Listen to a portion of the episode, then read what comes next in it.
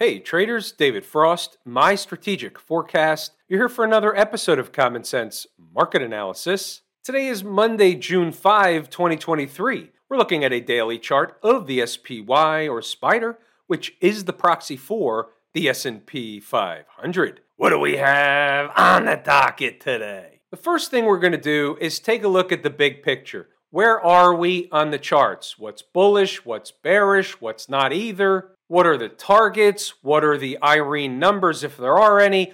All that stuff is what we're going to cover from a big picture perspective. We'll call it the proverbial air quotes 30,000 foot view. We'll start with Friday. The market had another big up day. We had a gap higher. They stuck. It was a floater Friday, almost right into the close. Today, they peaked their head up to a new high, did not close at a new high. Is that material information? No, it's not. When you look at the weekly chart, here's where we are.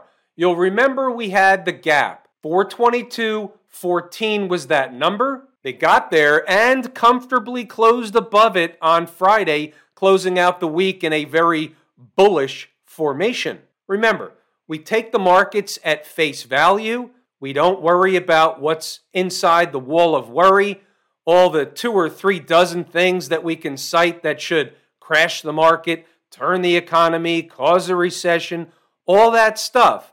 None of that stuff matters. What does matter is price is the absolute arbiter. Therefore, above the gap, what's the next really important place? Well, it's this pivot high at 431.73. You can see this zone of overhead resistance from the weekly chart. Can they spike that pivot high? Can they close above that pivot high on the week? Is it likely to all happen in the same week? Not necessarily. However, keep in mind we do have a creeping market. They did creep up and close above the gap. Where are they going? Well, the next logical place from a weekly chart perspective is the pivot high at 431.73. You'll also remember we had the head and shoulders pattern that had a target of somewhere between 425 on the low side and 430 on the high side. Well, guess what? That's finished. They're right there, they're in between. That is what we say in the trading parlance as complete. Of course, in between 422.14 and 431.70, whatever, there are other numbers that are important for their own reasons. And we had one of those today from an inside the number and inside the number live room perspective. We'll get back to that in a moment. From a daily chart perspective, how do we read the tape? Well, if they continue to push higher, we have 430, we have 431 and change. And if need be, inside the number members, from an intraday perspective, we'll certainly have the additional of numbers that are found in the northbound lane. What about the flip side? Let's say tomorrow or some other day in the future, this week or beyond, we find the market giving up, meaning trading below, closing intraday candles below this low at 423.95. It's Friday's breakup candle low. Well, that's certainly going to open the door to back test at a minimum of the gap at 422.14. And then there's, of course, a daily gap right below that. That comes in at 421.82. So getting below that stuff in a test is okay. Staying below hour after hour after hour, and then a daily close below, and so on, that would be a failed breakout and recapture of some lower numbers type situation. Put that on a sticky note. Let's swing over to inside the numbers. Let's see if any money was made today. Where were the trades? What was the layout? Let's take a look. They did the debt ceiling deal. They got the new credit card, unlimited spending on the back of you and me. That was the first order of business today. 427.55 was our early pivot. What does that mean? That means that above the pivot, it's a floater, bullish tape. They can go higher, they can speed higher, they can float higher. It's a bullish thing above the pivot. It doesn't have to be all out bearish below, it's just not as bullish, and it gives the market the opportunity to fall. We'll look at both sides of that. There's a visual of our pivot. You could see in the morning session, they couldn't even get there. They came up short. That's bullish on its face.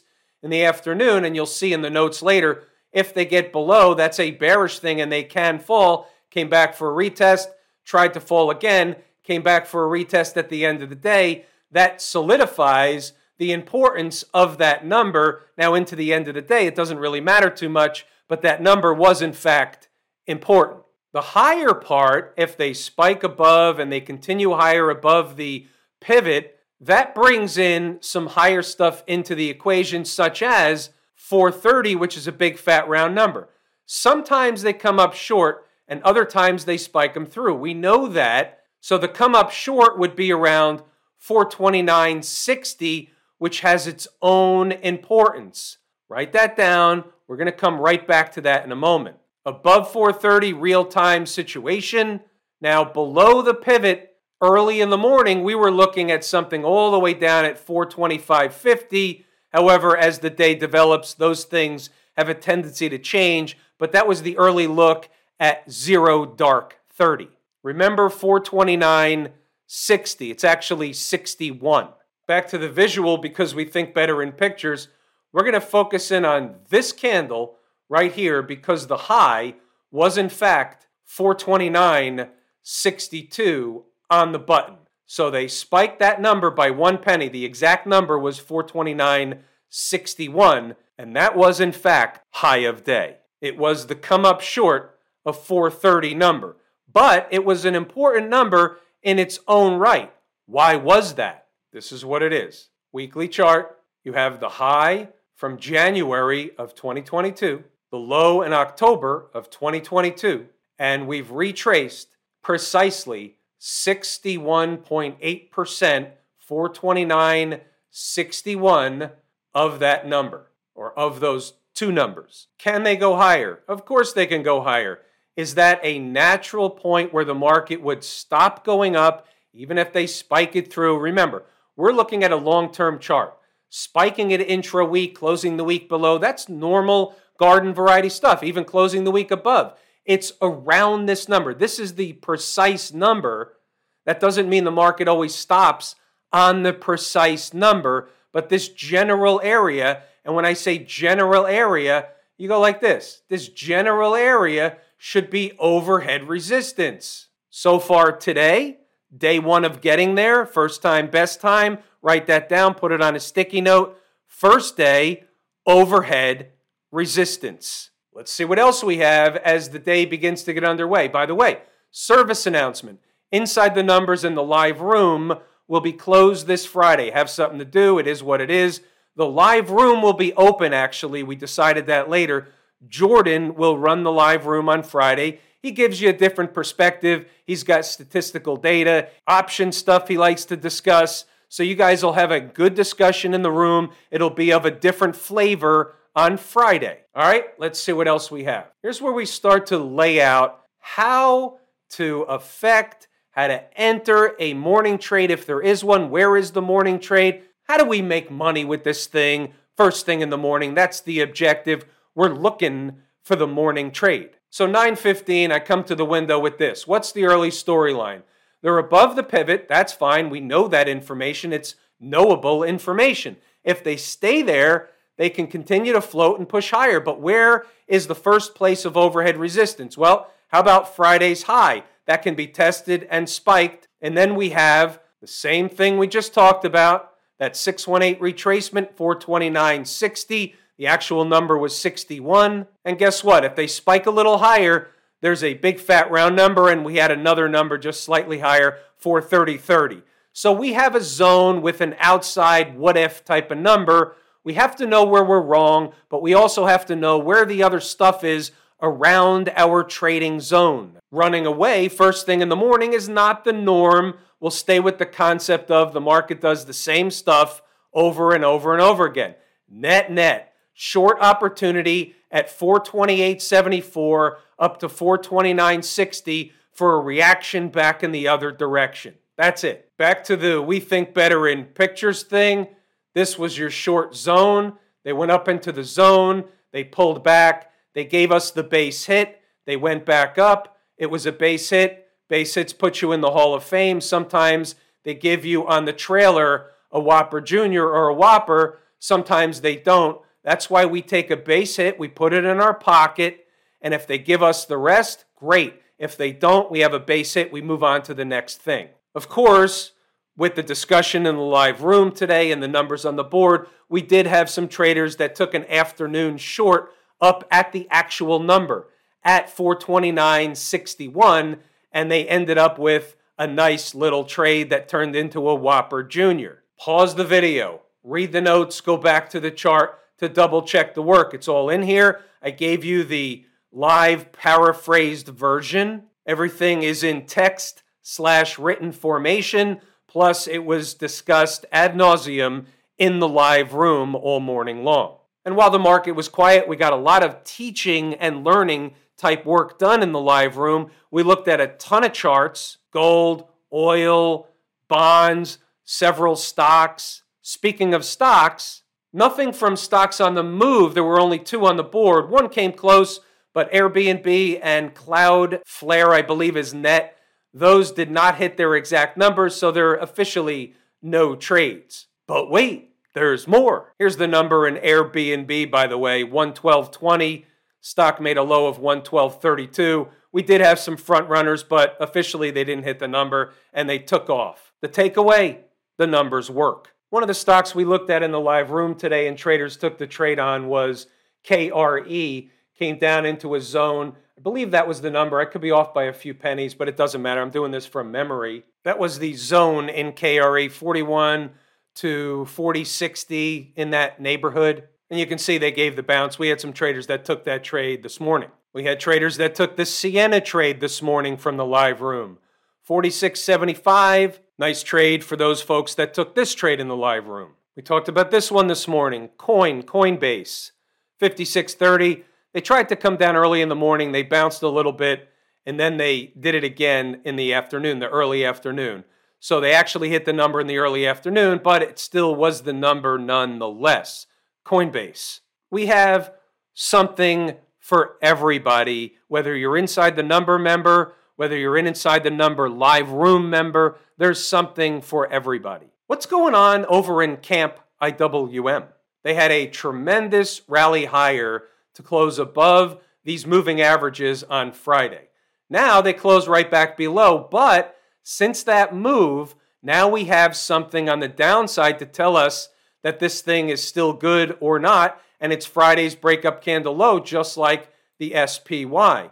This low is 177.45, and when you go over to the weekly chart, what do you have? Remember what we've been talking about the whole time.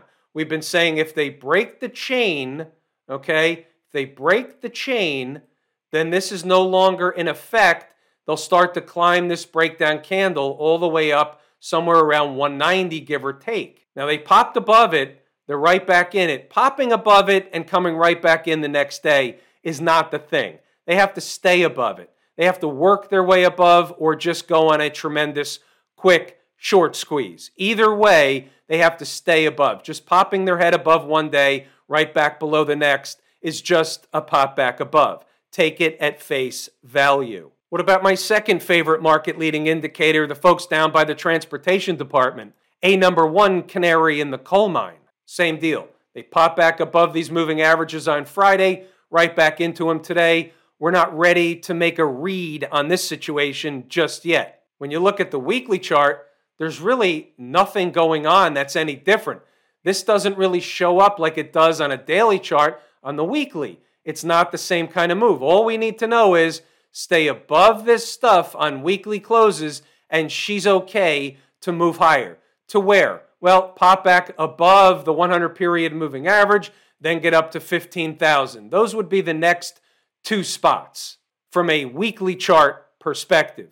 Symmetry will come into play in that zone. Where do you learn symmetry? in the course Lazy E-mini Trader. Plus, I talk about it in the live room all the time. I still think it's worth comparing and contrasting the equal weight, which is RSP, which is an exchange traded product, equal weight S&P 500 against the actual S&P 500, and we'll use the spider. So you look at this and you say, well, this is technically still in a downtrend, and you bring up the spider and you say, whoa, that doesn't look the same. So again, the weighting has something to do with it. The price of the S&P 500 is an absolute, but what this does tell us in the RSP is you do not have a broad-based rally, but that brings up two points. That could mean a bearish thing and markets will roll over. Yes, that could mean that. It has mean that in the past. It could mean that in the future. However, the other side of that, and we are the umpire calling balls and strikes, and you must need to know this information. You must know this that the market or the rally can broaden out and go higher. Both things are possible. One or the other will happen, or the market will just go higher on the less broad sense and then roll over. But we have to know both sides. Why can't the market broaden out and pull everything higher? The answer is it can. We don't know that it will, but it's certainly one of the options that we look at as analysts. We check our biases at the door, and we're the umpire calling balls and strikes and pitch clocks. What about the Q people? A little poke to another new high. Is that a tail candle on heavy volume? No, it's not. It's a poke to new high, but they are far from home base. They will have to come back to pay a visit, at least in the direction of home base. Home base could move up in price as price of the actual thing. In the Qs, this case, can move down simultaneously. They can eat time off the clock, move sideways, let home base creep up to price. All those things can happen, but markets don't like to get too far from home base. Write that down, put it on a sticky note. What about the XLF? Let's take it from a different viewpoint tonight. You have a low, a higher low, and a higher low. That's at least short term bullish. What you also have are highs, lower high, lower high, lower high, lower high, and you're testing that same lower high area. You can say this is somewhat of a triangle, even though we don't have a perfect triangle, but the longer they do this and they start kind of pinching together from the lower highs and the higher lows, then eventually this is going to either have to break out or break down. One thing or the other is inevitable. When you clear out some of the noise and you look at the weekly chart, you say, well, this is a bearish flaggish kind of thing until they break the chain or break the channel. Either they break the channel in the upward direction or they break the channel in the lower direction. But they can do this channel routine for quite some time. Food for thought, it's valuable information. When they go to the top of the channel, the media will say everything's great and hunky dory in the financial space. When they go to the bottom of the channel, things are falling apart again. That's just the way it works. The media follows the price action. Write that down. Put it on a sticky note. What about Smash Mouth? Well, the SMH or the semi space is a proxy, if you will, for the tech space as a whole, and it's a pretty good canary in the coal mine for the tech space in its own right. So, what we'll notice here is we've got a top out situation over here, not Friday, but this was on the 30th of May. That was about a week ago. It was last Tuesday, last turnaround Tuesday. Now, check this out. Here's the weekly chart. You put in a top last week, remember last Tuesday. Okay, you're coming down. Where was that top? Let's just draw the line over. Well, seems to be it was right in the vicinity of this big time breakdown candle high. Right there. Is that new information or is that garden variety the way the markets work? Markets and charts repeat the same stuff. All charts act and react the same way. I prove that point in the course, Lazy E-mini Trader. Where's home base? All the way down here. Will they like to come back to home base or at least eat some time off the clock while home base has a chance to creep up the price? One of those two things or a combination is the likely story. What else do you have?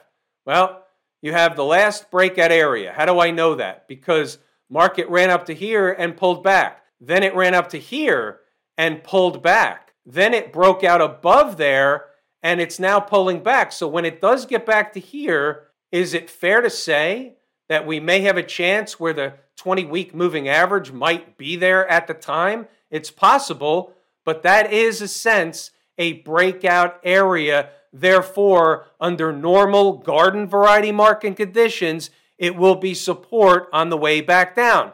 Not to the penny. They spike into them, they come up short, but that's the general concept, the general zone. Inside the number members have the refined numbers, they have the calculator numbers. Have I told you how much I appreciate each and every one of you? Without you, these videos are not possible. That is true and accurate information. We're pulling the ripcord here today. I'm David Frost, my strategic forecast.